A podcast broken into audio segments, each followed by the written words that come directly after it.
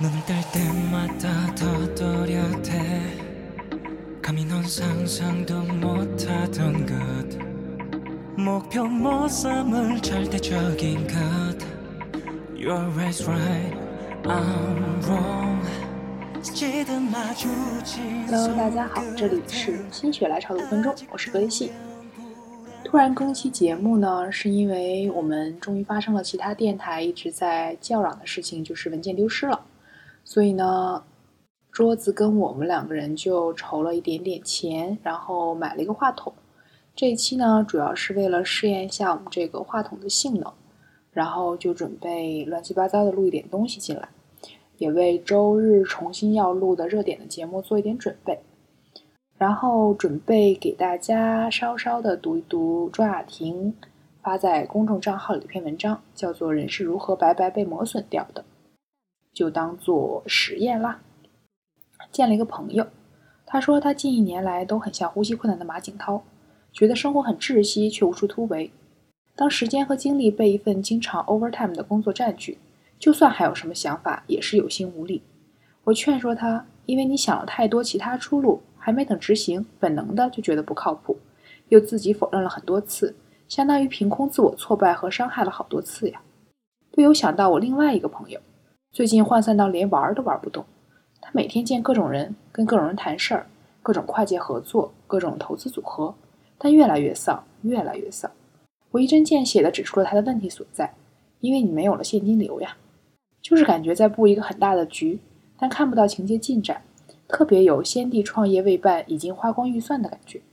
不由想到，人有时迷恋做一点小生意，虽然挣不到什么大钱，但时不时的有小笔账进账。那种心理满足感，属于持续不断的给人生发糖，就还挺愉悦的。你想想，地上有两块钱，你可能都懒得捡，但群里抢到红包都要鞠躬发表情包，谢谢老板了。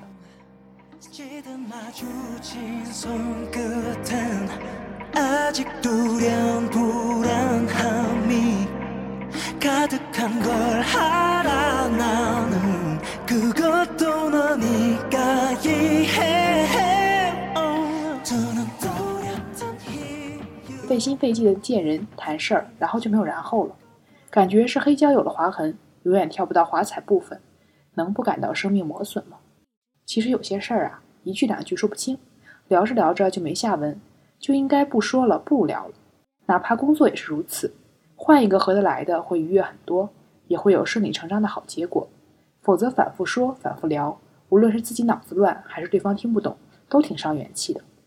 我有时觉得创业者会有一部分心理创伤，就是因为他们要反反复复、一遍遍的去说、宣传、说服、解释，到最后不是自己先烦了，就是被自己洗脑的，觉得所有的一切都天然正义合理，但看不见进程，还是很受伤的。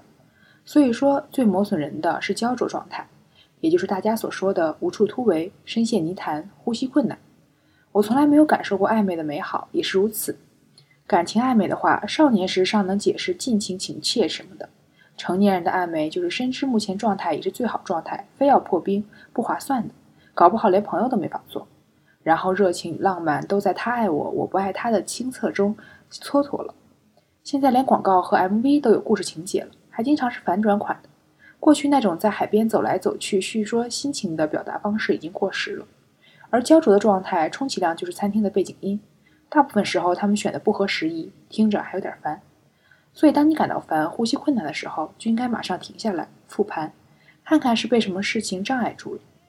焦灼的工作已经很可怕了，更别提焦灼的恋情。有时你很难列举明确的不满意。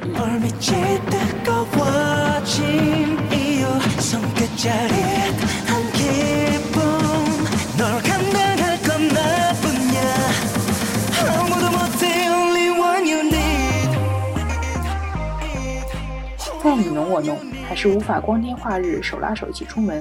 住在一起太久，永远找不到合适的时机说去领个证。就好像我以前说过的那样，一样东西来得太难，来得太晚，到手之后幸福感也打了折扣。失去了也没什么哀伤的，得到了也没什么喜悦的，简直是生亦何欢，死亦何苦。所以就是丧失了感受喜怒哀乐的能力啊！只有浓浓的颓丧围绕着，生命里的一部分已经石化了。无论遇见什么缠人的事儿，一定要去主动推进情节的进展，这也是我认为异地恋很磨损人生的原因。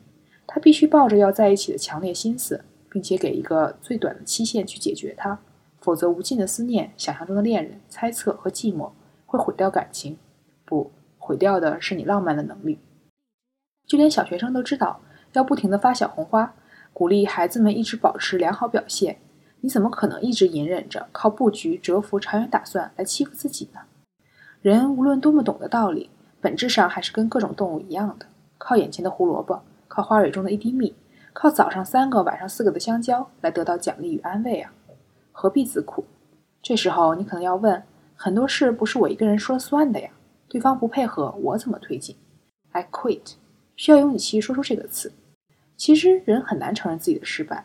有时也会找各种各样的客观原因来给自己解释，而生活保持热烈和活泼，有重要的一点就是不要有那么强的荣辱观。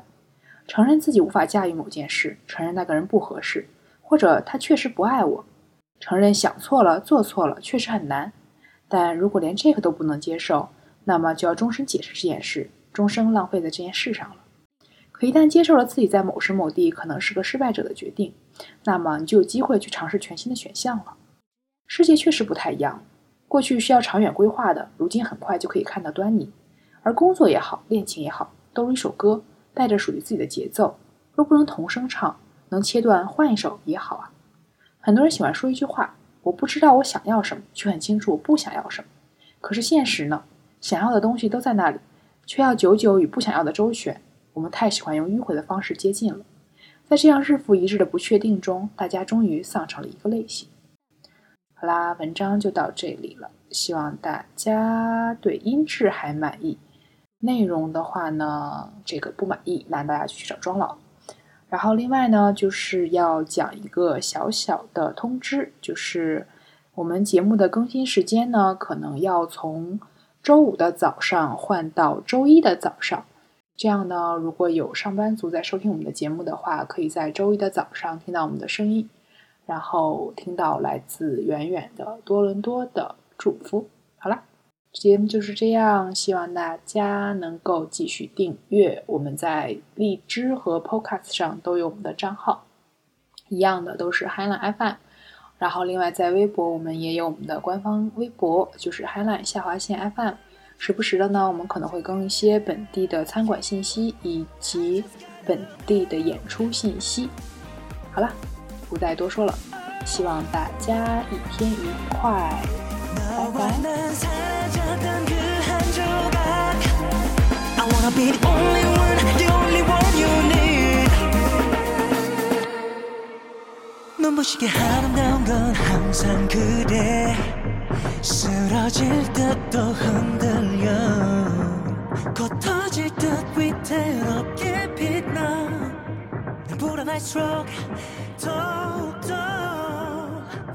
멈지자자 타자도